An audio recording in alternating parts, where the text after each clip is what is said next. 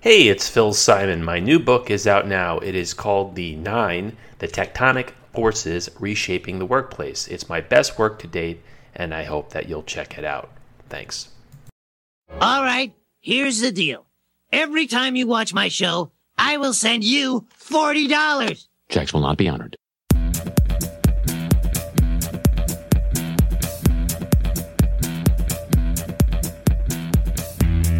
Conversations about Collaboration, Episode 1. Insanely prolific author and Hall of Fame keynote speaker Jay Baer joins me.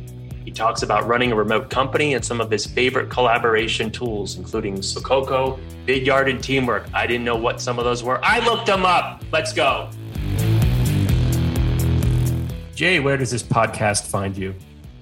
I am uh, I am still at home uh, in Bloomington, Indiana. I went from traveling 200 days a year to zero days a year. Uh, so the good news is I get to see my family uh, uh, a lot more. The bad news is I have nearly uh, infinite Delta miles and and and not really a lot of ways to use them. So that's changed, but something that hasn't changed for you is really how you work. And I want to talk about the fact that your company has been virtual from day one. That was a conscious yeah. choice. Yeah, Convince & Convert, our strategy firm, has been virtual since we started, which was 1st of July 2008. Uh, my previous firms were more traditional in nature, we had an office and people uh, co-located in that office and face-to-face meetings and conference rooms and cubicles and water coolers and bathrooms but i decided that that i wanted to be able to bring people together regardless of where they happen to live. And I also foresaw that I was probably going to be on the road a lot. I'd started to, to speak a lot at that point. And I thought, well, if I'm never going to be in the office anyway, well, why do we have an office at all, actually? And I also, in this company, we really focus on strategy. And so, because we don't do a ton of tactical work, my observation is that you don't need as much like all right let's all get in a room and hash it out because the the work product kind of takes longer to unfurl. But i got to tell you phil um, it was a hard sell for a while. Not necessarily to the team but to the clients. Because you know 2008 you would say hey uh, so we're going to do like really high level strategy for you on your digital marketing and they would say, okay, great. When are you going to come in for the kickoff meeting? We're like, never. Like, well, so you're going to come and, and, and do the presentation at the end, right? Like, no. Uh, and and not only were the tools a lot less mature then, whether it was GoToMeeting or whatever at that time, but just the the culture around remote work was one of well, you must not be any good if you don't have an office and and so we fought against that for for a long time. And then you know we saw the table slowly turn uh, to the point that it became normalized. And now obviously in the pandemic i feel like we are vindicated in, in some way. Uh, now everybody's doing it. Right. So they expected a don draper-esque presentation. Sure. I mean, especially being in marketing, right? Um, you know, they they expect that you're going to come in with, uh, uh, you know, with a portfolio and and some kind of a puppet show. Uh, and I was like, look, you know, here's the thing. I'm on a plane all the time anyway. If I got to be in another plane to go sit in your conference room, I got to charge you for that.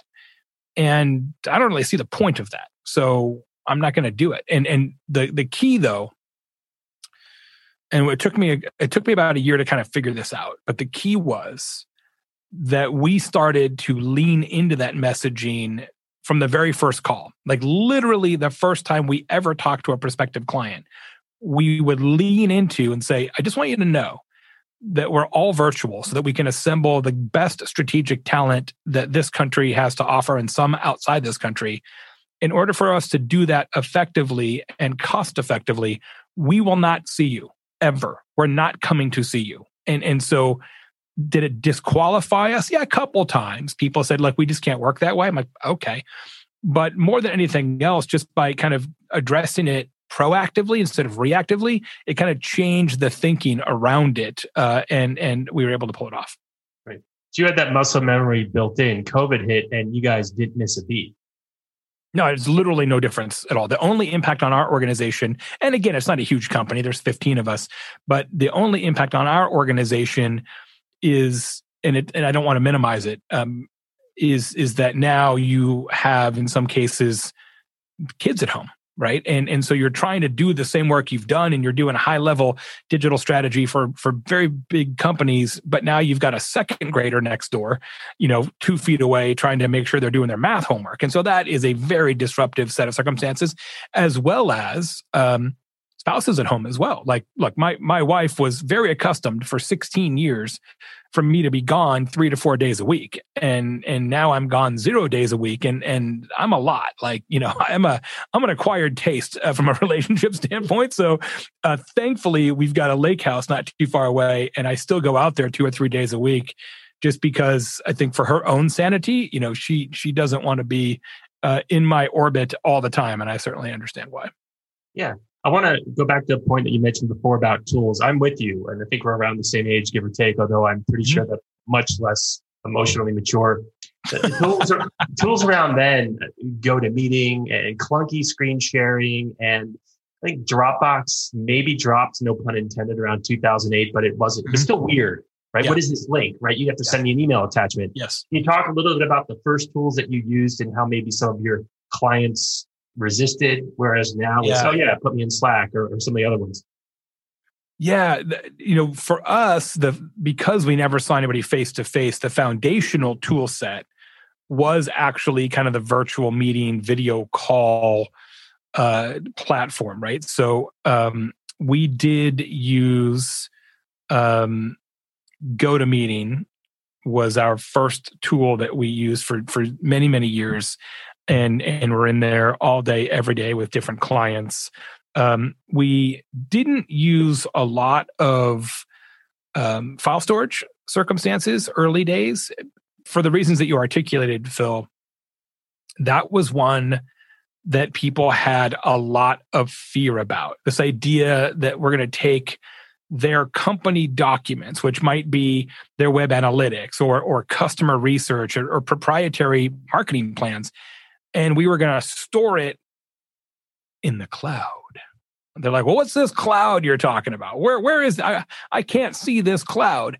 And so we actually did a lot of um i don't even know if this was the exact tool at that time but a lot of like WeTransfer style things right so so move big files via email in a way that is um secure or at least um uh, quasi secure more so than hey we set up this special place, put your files there. Now, now, of course, we use Dropbox, Inbox, and a bunch of other things. But in those early days, we really didn't dictate that to clients very often because they just they freaked out. That was one area where they just pushed back a lot, and and so we didn't um, very often. And then internally, we for the first couple of years, two or three years, um, really didn't have a project management system um, or a team collaboration system, mostly because I'm old enough that I'm I'm not inherently driven by those kind of tools. You know, I, I sort of if I had my druthers and the team was still small enough, I would manage my post-it notes, right? And and I would literally have sticky notes all over my monitor.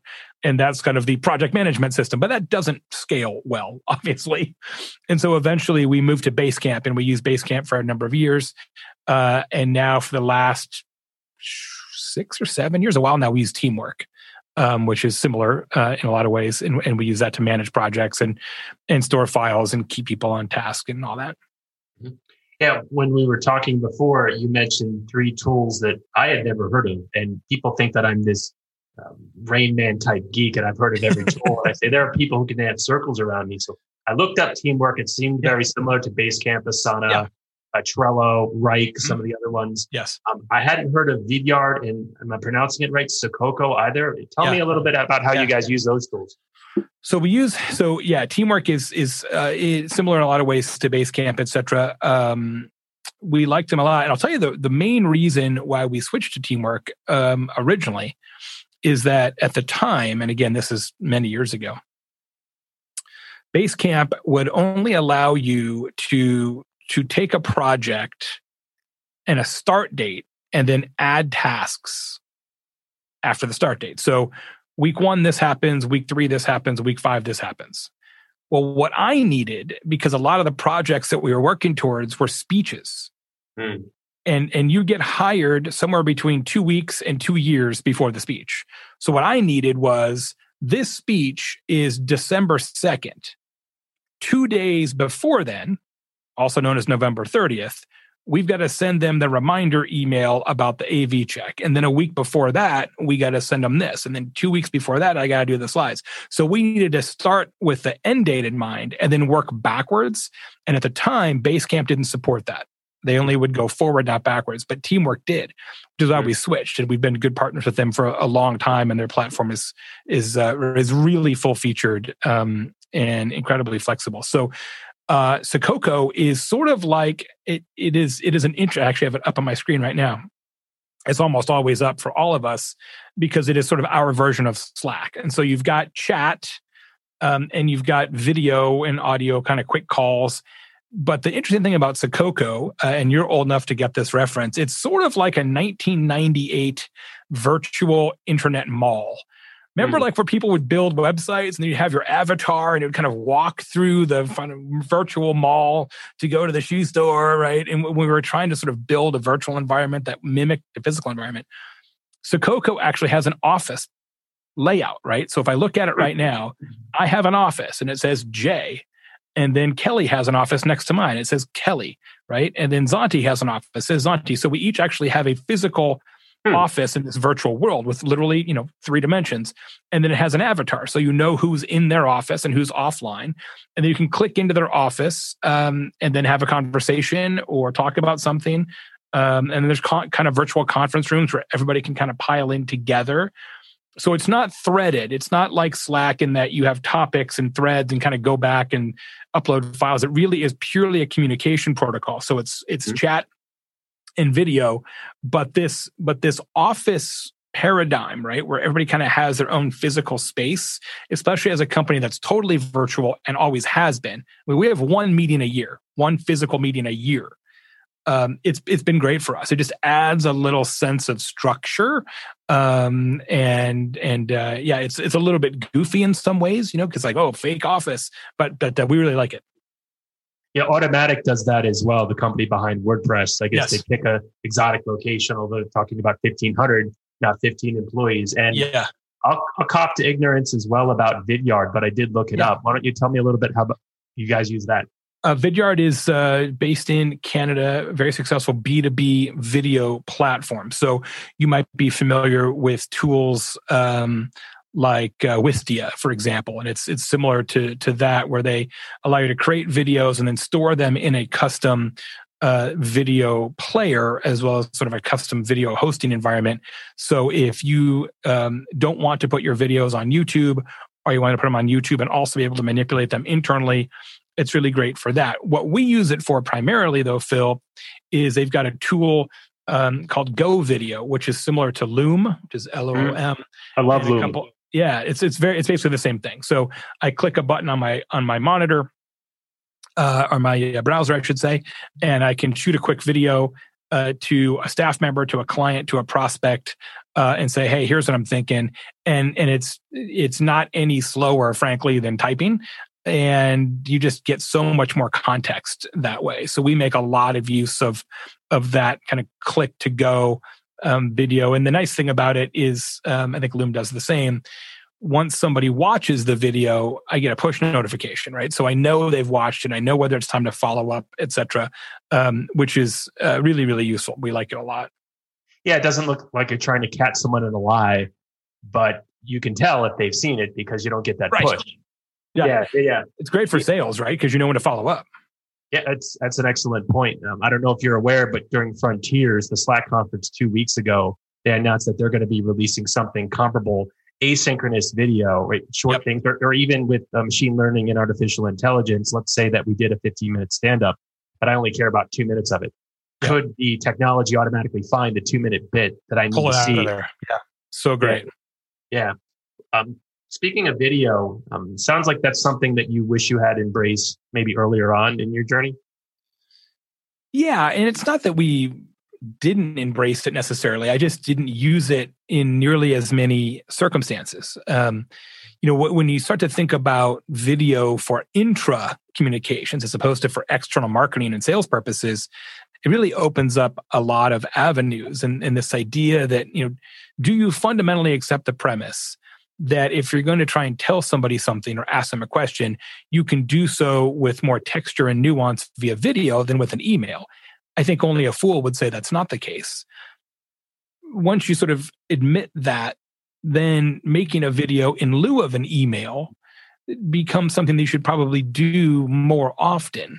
Um, and and the technology was right in front of us and has been for quite some time, Uh, several years. But I uh, only over the last say two or three years started to really implement it into my own workflow to the degree that I probably could have, should have. And as a team that's that's eh, so distributed and and very little you know we have we have one quick stand up every week quick scrum and even that's a fairly new construct for us you know it, it's not an organization that has a lot of rich command and control circumstances and that's by design um, i should have started to use video like that earlier just to kind of let people know what's on my mind and what do i want them to emphasize today this week this month um, and actually it's been incredibly useful uh, during the pandemic, right? When when when things were really um, really scary earlier in the year, and we're like, okay, you know, what are we doing next? And then we applying for PPP funds, and which clients are canceling and which ones aren't, and you know, we didn't know whether we were going to have a company.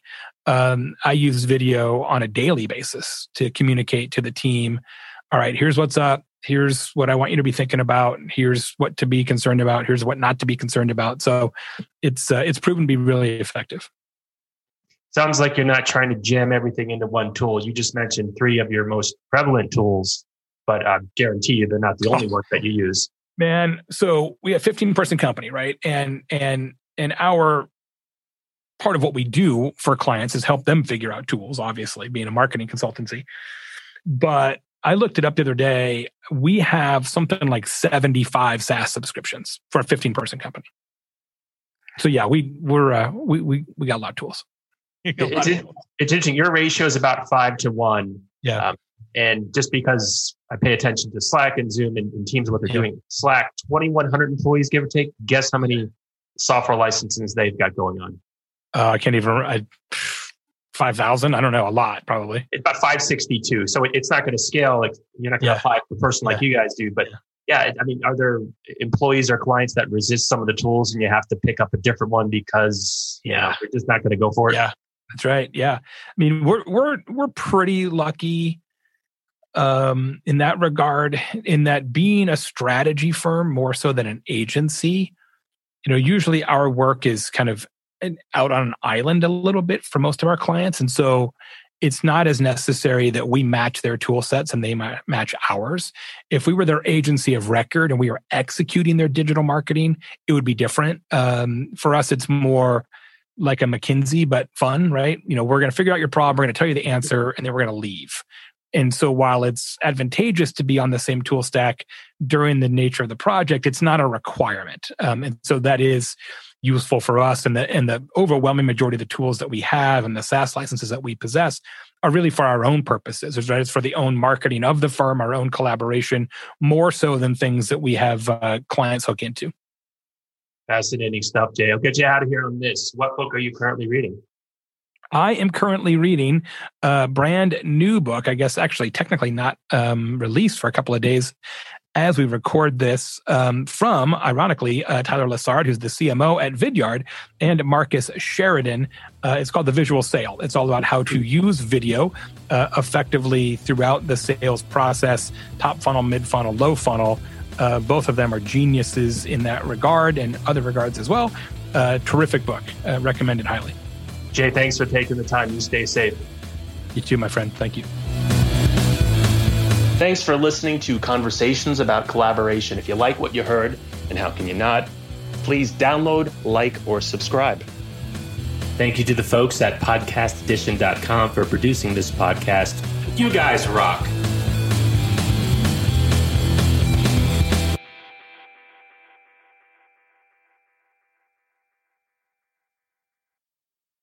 Remember that these episodes drop every Tuesday. However, if you'd like early access to them, you're in luck. I've launched a Patreon page for this podcast at, wait for it, patreon.com forward slash Phil Simon. I've set up a number of different tiers, including early access and podcast sponsorships.